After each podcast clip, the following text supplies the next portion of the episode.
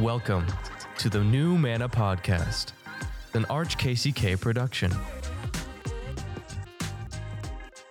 Welcome back to New Manna, your newest favorite Catholic podcast on the Holy Eucharist. My name is Lee McMahon, your host, and I serve as consultant for evangelization at the Archdiocese of Kansas City in Kansas. But don't be fooled. If you've got a pulse, this podcast is for you. If you are hungry for more, if you're fed up with the empty promises of the world, Jesus has more for you. We have been called to communion in Jesus. We have been given the mission of bringing people to Jesus and bringing revival to his church. So our title New Manna comes from John 6:58. This is the bread which came down from heaven, not such as the fathers ate and died. He who eats this bread will live forever. Jesus is the new manna, the bread of life, and he gives himself totally to us in the Holy Eucharist. So, each episode of Manna, New Manna will consist of two things Eucharistic testimony from clergy and lay leaders, followed by a conversation on a bite sized piece of a papal document pertaining to the Holy Eucharist and worship. So, today, I am joined by Dave Prather and Pat McAnany of St. Joseph's Parish in Shawnee, Kansas. And we've got a third a third guest. Who's with us? Who is that there? there Today we have Lucy. She'll be one year old on February the 15th. Lucy, welcome to the show. It's it's awesome to have you. And Lucy is approaching nap time, so we are we are going nuclear um, pretty much any moment now. So, but seriously, Pat, thanks for your witness to to grandfatherhood, to fatherhood, and to family life. Uh, I've been blessed.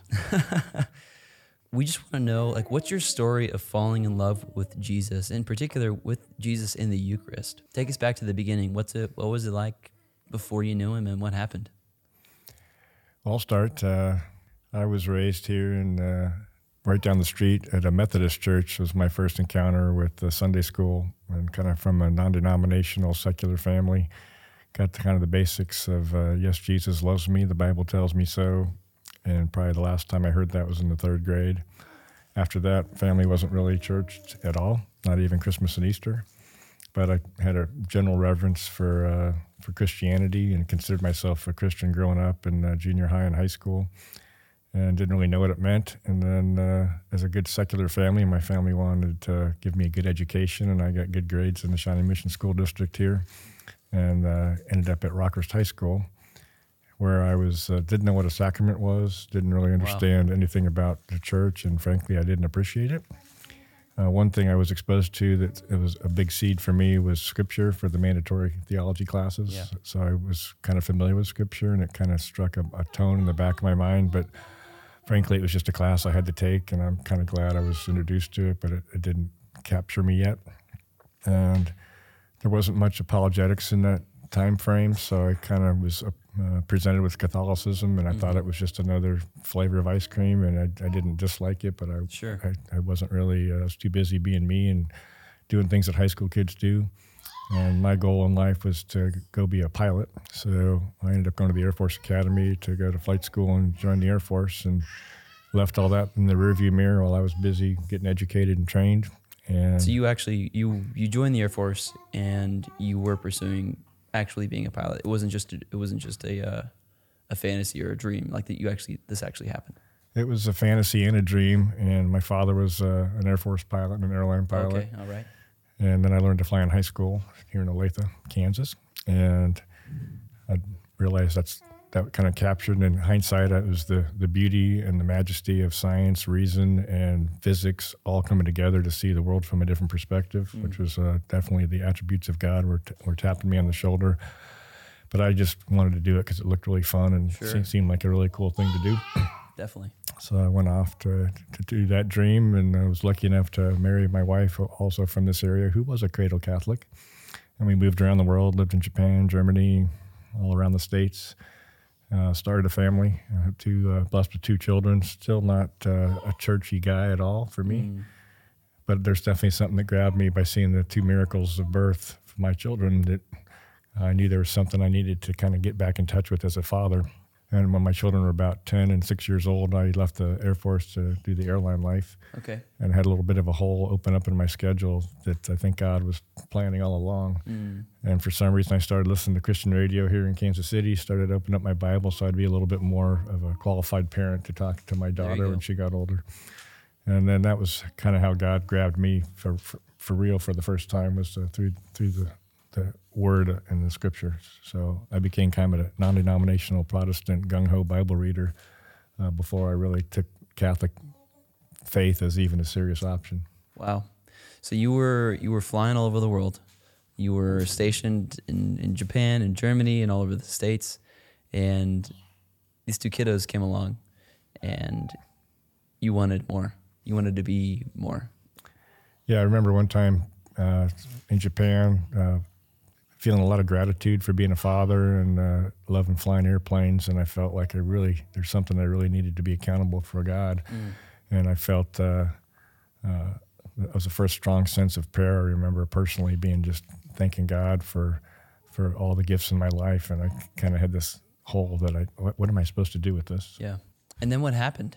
Like you you you're you're reading the Bible. You're you call yourself a a Bible thumping, non denominational guy. You know, just want to be a good dad and to, to be able to be a good dad and to speak into your daughter's life when she got older. But what happened next? Well, I kind I'm kind of a studier by nature and kind of a cynic and a, a critic of everything I see, which is a good attribute to to be a, a fighter pilot. It's not always a good attribute to have for relationships, Mm, preach. but it made me uh, look at things from a critical eye, and I wanted to know the truth. And lo and behold, uh, heard about this men's Bible study here in the in the neighborhood, and that's where I got to know Pat pretty well. And it was a non-denominational kind of ecumenical group of, of great men that were following Christ and, Yeah. and trying to find more. And there's just one guy in our group that seemed to kind of be a real articulate, big picture, uh, seemed to be kind of above the fray and, and understood the, the coherence of Sure. Christianity different than the other guys. And that was this Catholic guy named Pat. And he would kind of be the voice of reason that would kind of make me think a little bit deeper instead of Sure. just the, the technical uh, surface level. And that was probably the, the, the, the piece that put together scripture as well as this thing known as the Catholic Church. Yeah. Meanwhile, my whole marriage, I'd been married for 25 years. My wife was a very thoughtful, devout, uh, much more mature Christian than me. And she was kind of becoming reacquainted with her Catholic faith about the same time. Wow. So then, uh, two and two together, that led me on a journey that ended up making me passionately want to become Catholic. Mm. And especially, in fact, this uh, Easter will be my 10th anniversary of entering the church. And as I studied in the RCIA and uh, study, I did, I did a lot of study on my own to kind of look at the rest of this. Yeah.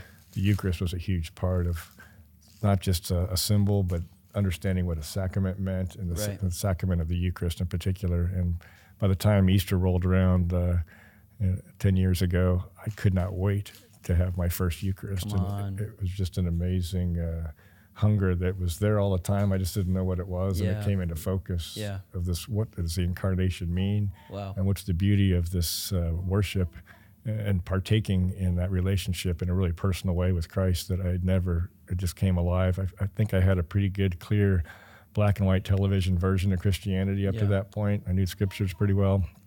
But when I started to uncover the, the, the, the, the depth of the Catholic Church and particularly focused on the apostolic succession of bishops and priests and actually bringing the Eucharist to the table every day became a high definition color television version Right. of Christianity. I And love that. that kind of that was a personal relationship for me that I just never comprehended when I was uh, just studying scripture was awesome and I felt Yeah. like I had a relationship and I did, but the, through the Eucharist and the the 2,000 year history of the church, it just came alive for me. You know. So good. So good. Thanks for sharing your story, Dave. Pat, so you've got you've got a uh, a war medal on there with with our brother Dave right here. So what was that like? Sure. Well, in a lot of ways, it's kind of the opposite of Dave um, in, in many ways. And, and there ends up being a convergence of, of our faiths, um, which is beautiful. But Cradle Catholic, grew up right down the street here from St. Joe. And um, pretty strong Catholic family, uh, one of eight. Um, but somewhat the typical um, Catholic. Sure. Um, lost my faith basically, you know, through college. Um, and, and, and this is where it gets kind of different. I end up marrying, unlike Dave, uh, you know, he marries a Catholic girl. I marry a Baptist girl. Nice. And for, um, I don't know, 10 years, what, when we got married, we she agreed to uh, raise our kids Catholic. But it was my, you know, it's kind of like that, what I would call now pseudo Catholic. Sure. I'm sitting in the bench. I think I'm a good guy. That's really all I need to do. Send my kids to Catholic schools um, and uh, go home and not really do anything else besides that. Sure. Going to mass every Sunday, and and then my wife decided to become Catholic. She got tired of sitting in the pew. Mm. She started asking me questions about my Catholic faith, and I didn't have the answers. Mm. And it was kind of like a aha moment for me um, to say, Pat, really, are you really Catholic, or are you just sitting in the pew pretending to be Catholic? Right. And so that's kind of when uh, our path uh, with Dave and Vicky um, crossed over in the Protestant Bible study. Sure. And they would ask me questions. And so it just got me deeper and deeper, you know, on that intellectual side um, of learning the Catholic faith. But at the same time, we, we started doing other um, Catholic events um, and, and getting stronger into our, to uh, my prayer life. Yeah. And my wife just is the typical convert. She's the much better Catholic than I am. And she's bringing her friends around, and she and Vicky uh, do Bible study together. And, and so it's just been a, a beautiful adventure um, to go deep, not just intellectually learning the faith, but Sure. then spiritually um, having a prayer life, um, trying day after day to, to have a personal relationship with Jesus Christ. Right. And that always sounds, you know, like a like a Protestant, but it's the truth. Yeah. Having a prayer life is is is the most important part. It's the foundational part, and then the learning comes after that, perhaps.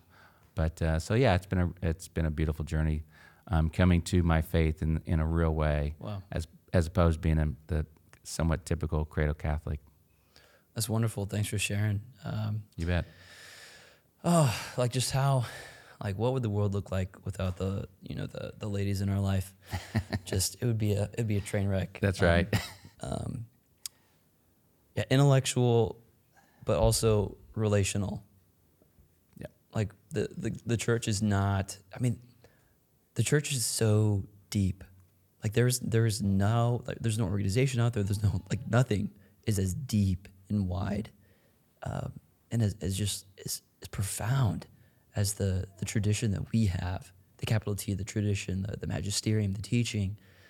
Two thousand years, like come on it's so good that we have access to, that we can tap into that at any given moment so you you you had this um this this kind of it sounds like both of you kind of had this aha moment of like well i need to do something i need to something's got to give something's got to change and um you were starting to ask questions or ask or questions were being asked of you um, but what was the what was the transition point between um, like your your personal relationship with our Lord, and then wanting to just like seek Him out and to know Him deeper in the Eucharist?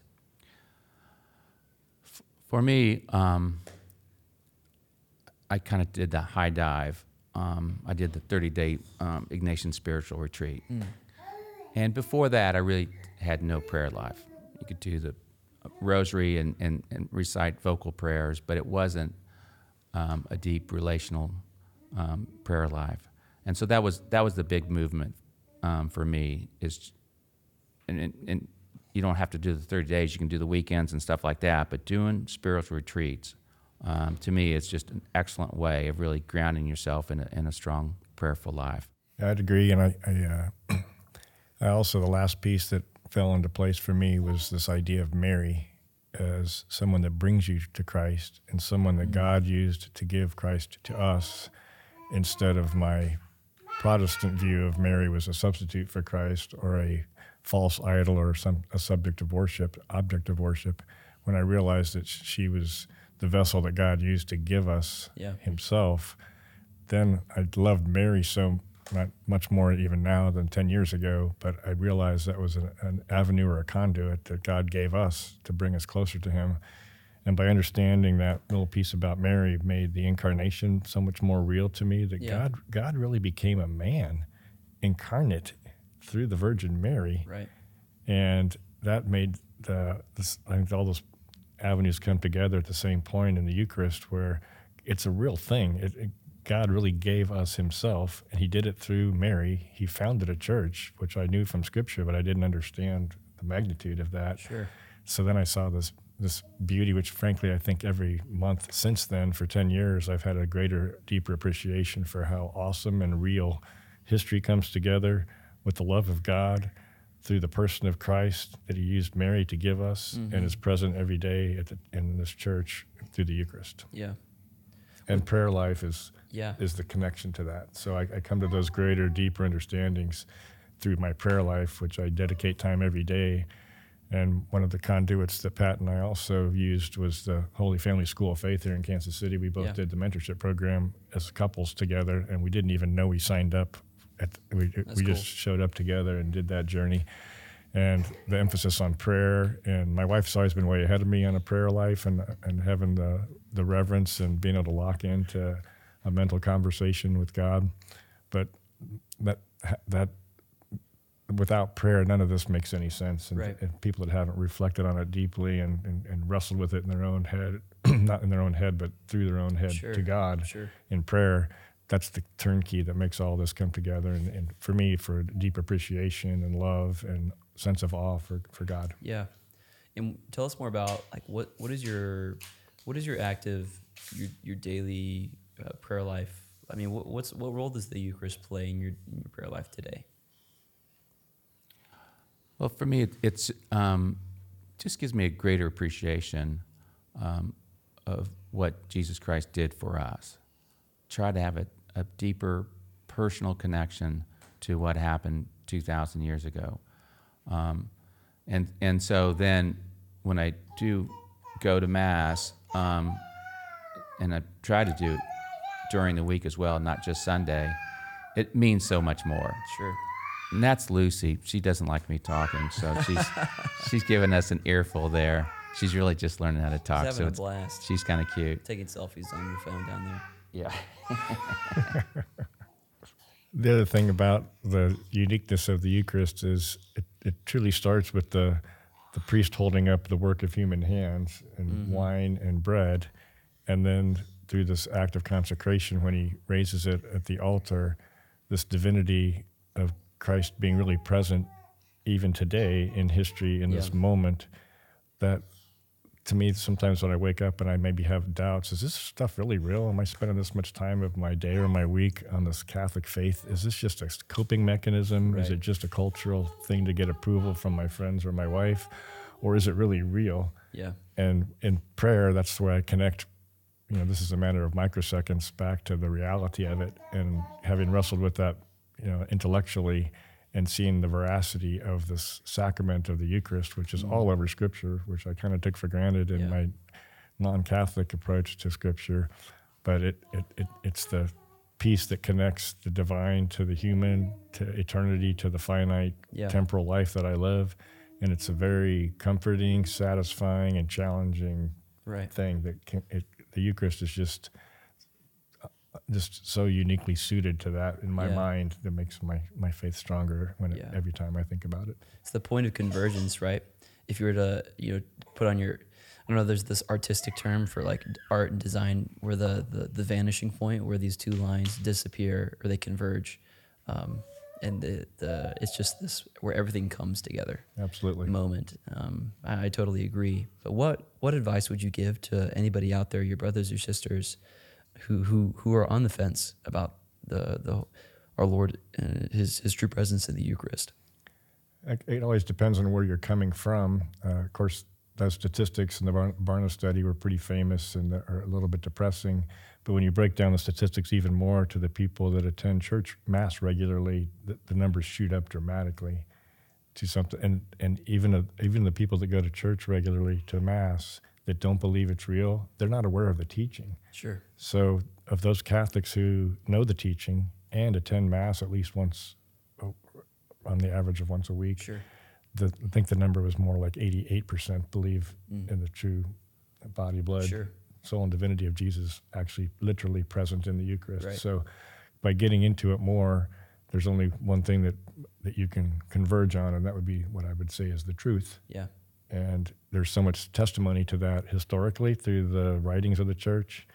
Uh, the earliest one I had was uh, St. Ignatius in about the year 105 wrote Yeah. about these crazy people that some of them don't even believe that Jesus is really present in the Eucharist. Mm-hmm. And when I read that little apologetic piece, I was like, wait, in as, as in less time that elapsed 70 years or so Sure. from the from the resurrection to him writing that, that would be like the time from World War II to now.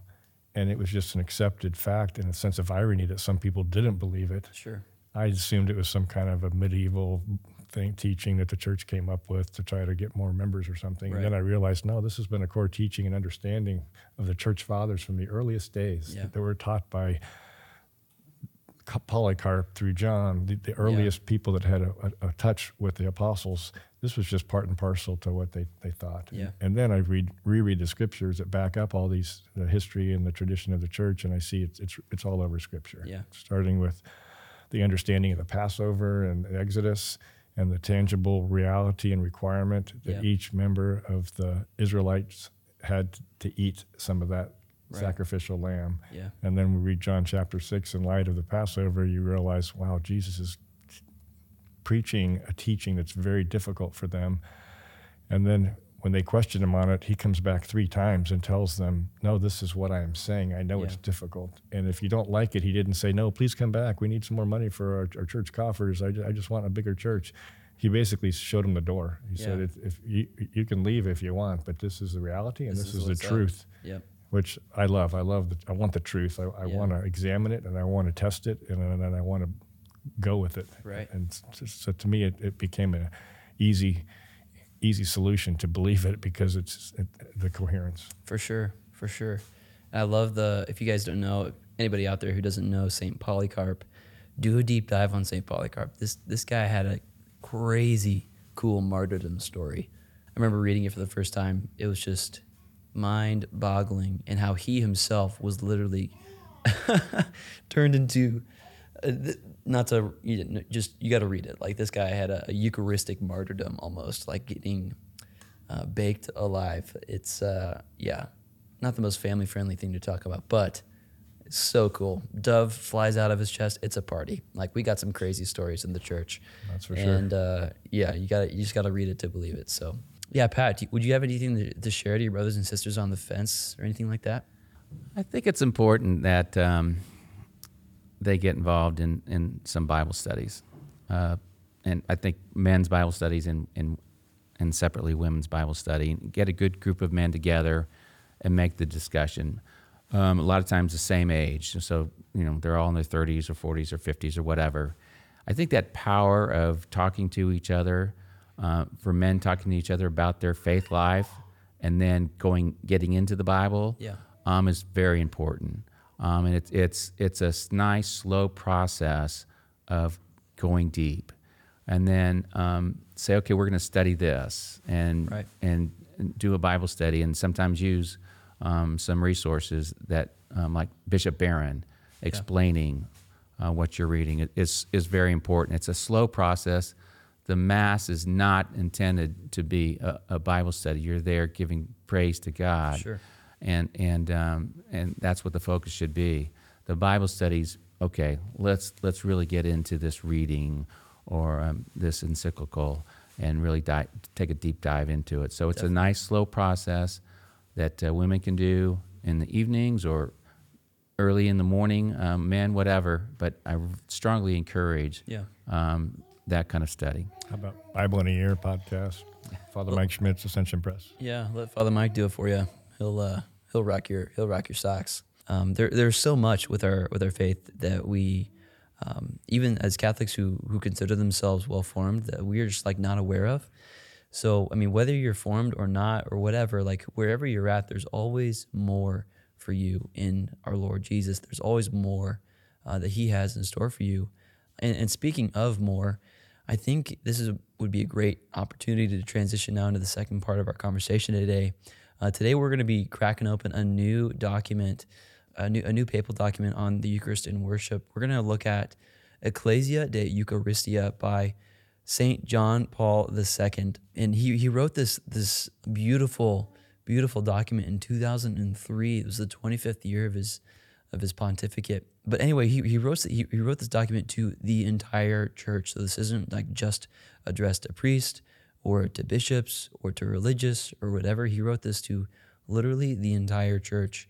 Um, and it's it's exclusively on the Eucharist and its relationship to the church. So today we're going to be looking at the first ten uh, paragraphs of this document and kind of just go through this introduction and get a better idea of what it was um, that he was trying to accomplish and to, to get his heart for the Eucharist and, and the, the Eucharist's role for the church today. So, Dave, was there anything in the first, you know, 10 paragraphs, you know, your gold nuggets, anything stick out to you? Uh, well, yeah, as a matter of fact, I, uh, I, I liked how he included Mary, and that was paragraph six for keeping score at home. But Yeah. to, to contemplate the face of Christ and to contemplate it with Mary is the program which I have set before the church at the dawn of the third millennium, summoning her to put out into the deep on the sea of history with the enthusiasm of new evangelization. He, he brings up in that same paragraph my favorite uh, Eucharistic story from Scripture, which I was familiar with but didn't appreciate uh, until I became Catholic. And he says, whenever the church celebrates the Eucharist, the faithful can in some way relive the experience of the two disciples on the road to Emmaus. Yeah. Their eyes were opened and they recognized him. And that's from Luke chapter 24. And of course, I think we all probably know the first story of a Mass would have been the Last Supper.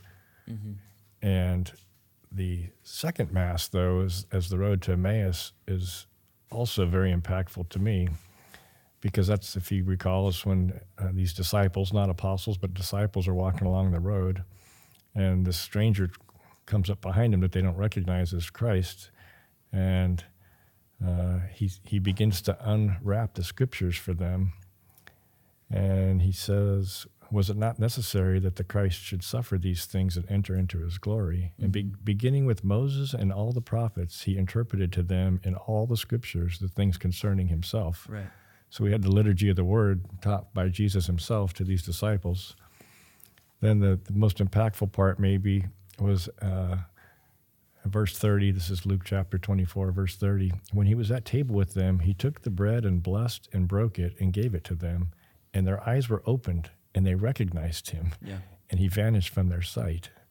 So as they have the Eucharist presented to them, he is fully present Right. with them, and they recognize that as the divinity in, in the bread and the Yeah. species. And then later on, when they go back to tell the apostles what they just witnessed, they couldn't believe it. And they, in verse 35, they, they told them what had happened on the road and how he was known to them in the breaking of the bread. Yeah. So that's what John Paul is referencing when he's uh, talking about this important story on the road to Emmaus of how Right. the, the Eucharist uh, revealed to people that didn't know Christ, they came to know him fully. Right. I love that story too, and it's not just a story; it really happened, of course. Um, but like immediately after the disciples are like, "Nah, I, I don't buy it. This is ridiculous." Like immediately after that, he like zooms through the door. You know, he just like he comes into the room, Yeah. says, "Peace be with you," and they all they all freak out because they think they're seeing a ghost. He's like, "I'm hungry. Give me some fish. I'll show you. I'm real. Check it out. I'm real. I'm here." Something really struck me, and it sounds so silly to say that the first line really got me, but like the first line just uh, John Paul II says, "The church draws her life from the Eucharist." Period. Yeah.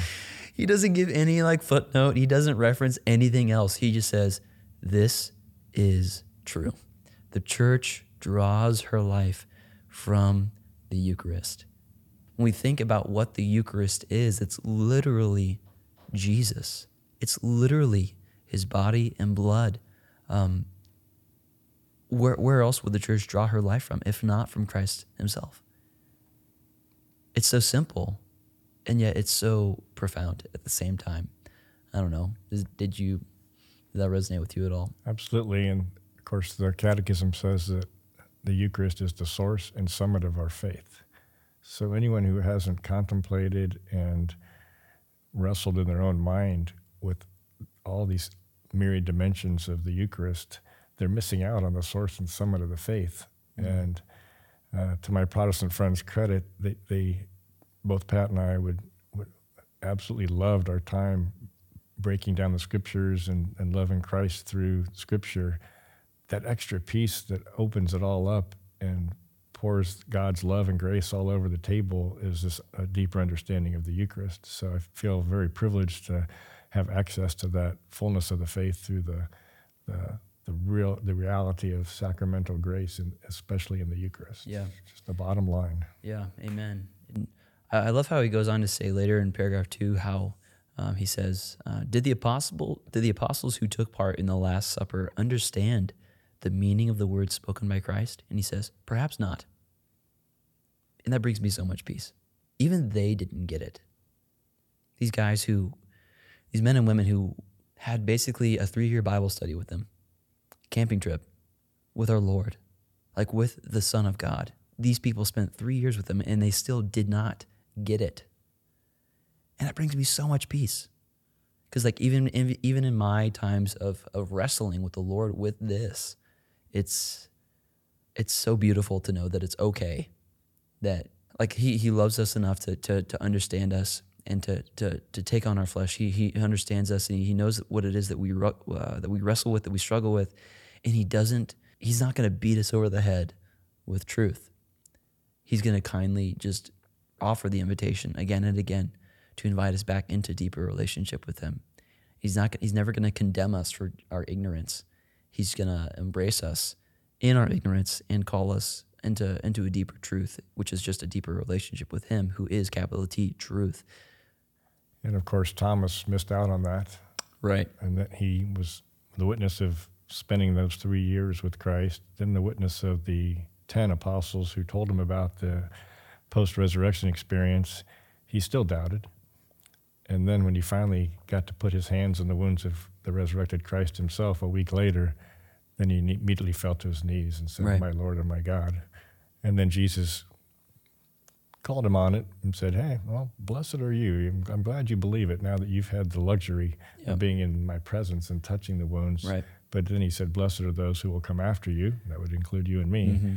who come to this by faith. Yeah. Blessed are those who did not see and yet believe. Yeah. And I got to stand up for my brother Thomas out there. Like he was the only one uh, when the Lord was like, all right, it's time to go back into Judea. He was the only one who said, I'm ready to go and die with him. Let's go. He, he, he was the example to the apostles, to the, to the disciples saying, let's get up, let's go so that we might die also with him. Uh, he goes on to say, I think it's in paragraph nine, in many places, adoration of the Blessed Sacrament is also an important daily practice and becomes an inexhaustible source of holiness, Yeah. which is a very loaded sentence because of hopefully we value holiness and we realize that Christ gives us this relatively easy avenue to partake in his holiness in the eating of something so tangible as Right. eating the, the bread and drinking the wine. And then when we can contemplate that in an adoration chapel, which St. Joseph here has a 24 hour adoration chapel, just to go in there and stare at that Eucharist and, contemplate what it means. It's just, it's in your face. It's either believe this or don't believe it. And if you don't believe it, why not? And what are the consequences? So it may not be quite as uh, the same experience that Thomas had touching the wounds of Christ. But, but if, if you're formed enough to understand the church's teaching on these things and you're confronted with it, it kind of it forces the issue in a way that's Yeah. whole, holy and complete and very satisfying. Yeah. See, like the Lord, he he always um, truth by its very nature, like um, it separates. It separates uh, what is true versus what is not true. You know, it's like two plus two is four or it's not. You know, it's it is or it isn't. It's a yes or no. It's a binary black and white kind of deal. And I think the Lord is really gentle about um, giving us the opportunity to to come into alignment, into agreement with His truth. Um, because yeah, truth cuts. It cuts away um, that which is not of Him. And uh, something something else that really struck me was in, in paragraph eight. He says, um, we'll jump all the second. He says this. He says, "The Son of God became man in order to restore all creation in one supreme act of praise to the one who made it from nothing." and he goes on, he says, He, the eternal high priest, Jesus, who by the blood of his cross entered the eternal sanctuary, thus gives back to the Creator and Father of all creation, the redeemed. And he just he goes on, he says, he says, He does so through the priestly ministry of the church to the glory of the most high of the glory. I butchered that. I'm going to say it again. I'm going to say it again for you because I care. The Son of God became man in order to restore all creation in one supreme act of praise to the one who made it from nothing. He, the eternal high priest, who by the blood of his cross entered the eternal sanctuary, he thus gives back to the Creator and Father all creation redeemed. He does so through the priestly ministry of the church to the glory of the most holy Trinity.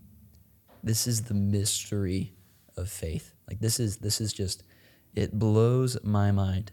Like the Son of God, the Son of the Father, became man to restore us to what we forfeited. He we had dual citizenship with, like on earth and in heaven, and but, but we forfeited that citizenship. We forfeited it. And he came to restore us and to give us the opportunity to to receive it back as a as a second chance, um, and to, to to make it one again. And it's it's not just Jesus, you know, giving us a big thumbs up doing this. No, it's through the priestly ministry, through He who is the eternal High Priest, like the priestly ministry of Christ Himself, which all priests throughout the world participate in. Like I heard it once upon a time. I think it was Father Mike Schmitz actually who said, "How many priests are in the world?" How many? And people were shouting out like, 1,600,000, you know, 100,000, 50,000. And he's like, one. There was one priest in the world, and that priest is Jesus Christ. Like all other priests throughout the world participate in the priesthood of Christ. It's not that they're individually on their own, separate priests. Wow. And it's it's Jesus. He set it up this way. He set it up this way that all priests participate in his one priesthood, in his eternal high priesthood, that by his blood and by his cross, he um, allows us to participate and enter into the eternal sanctuary again. And, and through that, um, through that one eternal act on the cross for us, he allows us to, to he allows all of creation, us, you and me, to be redeemed, and he offers us back to the Father. It's, un, it's unreal. Absolutely. Well, he St. Pope John Paul was very aware that the culture thought that he was crazy. Mm. And he had the personal attractiveness and holiness to get people's attention, even those who were secularly bound and very critical of anything a, a preacher would say. But he also constantly lamented this cultural doubt and kind of shallow criticisms that we see all the time when someone admits they're a Catholic in public or would dare to say the name of Jesus mm-hmm. at a cocktail party. But the little blurb I, I got on that one was uh, quoting St. Pope John Paul that at times one encounters an extremely reductive understanding of the Eucharistic mystery, meaning we've just reduced it to, well, it's just some some host that right. they buy at the Catholic host store, and it doesn't really mean anything. It's just a symbol but it's kind of nice. It's a pretty church. I like the music was soft and, and everybody seems pretty serious. And, I, and I, I leave the church. And he's, he's lamenting that because he says, stripped of its sacrificial meaning, it is celebrated as if it were simply a fraternal banquet. Yeah. Furthermore, the necessity of the ministerial priesthood, grounded in apostolic succession, is at times obscured, and the sacramental nature of the Eucharist is reduced to mere effectiveness as a form of proclamation. Yeah. It's so much more, but it's easy to take that for granted. And I think Yeah. we all sometimes ourselves take it for granted, maybe at Mass sometimes. Certainly see some people there that seem distracted. They're just there because their family members wanted them to be there. And I try to remind myself whenever I walk down that aisle of the pleasure, the privilege, and the awe of about to take part in eating the body and blood of Christ Himself, and that that kind of reduces me to uh, a necessary form of humility and reverence that is just uh, a special thing that is, is a, gift of our of the gift of the Catholic Church to Yeah. us as, as believers. Like there's just there comes a point in time when and I feel like I, I feel like I'm here a lot more, uh, a lot more often than I give myself credit for. But just not that it's me, but like just Jesus. And like there comes a point in time when, like during prayer or at mass, um, that this all this kind of comes together and it just overwhelms me, and it's like, oh my goodness, this is actually happening. This is Jesus. His plan is to restore me. His, his plan is to, to give eternal just glory to me because he wants that. He wants restored relationship. He wants me to be in perfect and right relationship with him and the Father. And just like everything, everything that this document is, everything that any of these documents that we that we're going to be talking about over the next year or so, just like any of it, all of it, the, the, the summation of faith, the summation of everything I've ever known and come to know, like about Christ, in Christ, for Christ, whatever, where it's just like it's like an it's overwhelming, just overload, like circuit. My my circuit breaker just like fails to hold it all within itself, and all I can do is just say, Amen. It's like I have to just lift up my heart. I take it out of my chest. I just lift it up. I give it to God, and I just say, Amen, because I can't. Words fail. Words fail at what this is about. Just like what's happening, what this means to me, what this means to my family, to my wife, to my children to my community, to our parish. Like what? It's it's overwhelming. It's just so overwhelming to to to reflect on the grandiosity of like this supreme act of Jesus and what it's making possible for for me and everyone that I know and love and care about. And I want everybody to be in that with me. I want everybody to experience that. And that's the call, is to share that with all of our all the people in our spheres of influence through relationship, yes, through good conversation, yes, through friendship, yes, but also explicitly to make an invitation. Because it's not us that convict people about the truth of Jesus. It's the Holy Spirit's job to convict people. That's that's his specialty. That's what he does. Um, yeah. Any closing thoughts, Dave, as we kind of wrap up our time together? Well, I think the obviously the highlight of the mass is not the homily, it's not the music, and it's not the seeing your friends and neighbors and, yep. and judging what clothes they wore to church that day. The, the, highlight is truly, obviously, the consecration of the hosts and the and the wine, but all the formation in the world and intellectual understanding or memorizing church councils or Eucharistic miracles is is is meaningless. Yeah. Compared to that moment of, of profundity that I am partaking in the body and blood of Christ. And I think there's two things I think of. Uh, that's my second favorite part of the Mass is when we say before we receive communion is, I'm not worthy that you should enter yeah. under my roof. But if you say the word, my soul shall yeah. be healed. And then on my way back to the pew after communion, I just remind myself over and over that Eucharist means thanksgiving. Yeah. And all I have to do is admit my place in that economy, that I'm at the bottom rung and I'm nothing without His grace and love. Mm-hmm. But because of that grace and love, I have something profound to be thankful for. Yeah. And I kind of run through my laundry list from creation to the gifts of life and my loved ones and my family yeah. and and the opportunity to spend eternity with Christ because of His will and His love. And I can just be thankful for that. Yeah. Amen. So, wherever you're at out there, um, if you want to learn more about the Eucharistic revival, this Eucharistic amazement, this revival, which um, Pope John Paul II, he actually talks about, I forget where it is. Um, oh my gosh, it's in this first sentence. Like he wants to bring about an increased awareness of this Eucharistic amazement. He wants more Eucharistic amazement in his church. Nonetheless, check it out. Uh, if you want to learn more about the Eucharistic Revival, um, we have a ton of resources on our on our website, um, archkck.org/revival.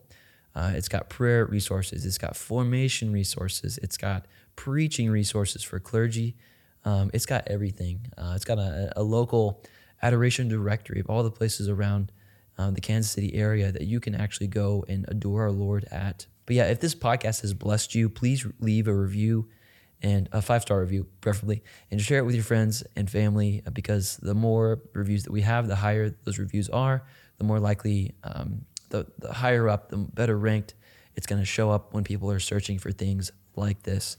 Um, yeah, Dave, Pat, thank you for being here. Thank you for your fatherhood. Thank you for your yes, for your fiat, for your grandfather. Thank you for your your ministry as a son of God in in your sphere of influence. Just thank you for your witness. Amen. It's a pleasure to talk about these things publicly, privately, or just in the quiet room with the door closed between me and the Lord.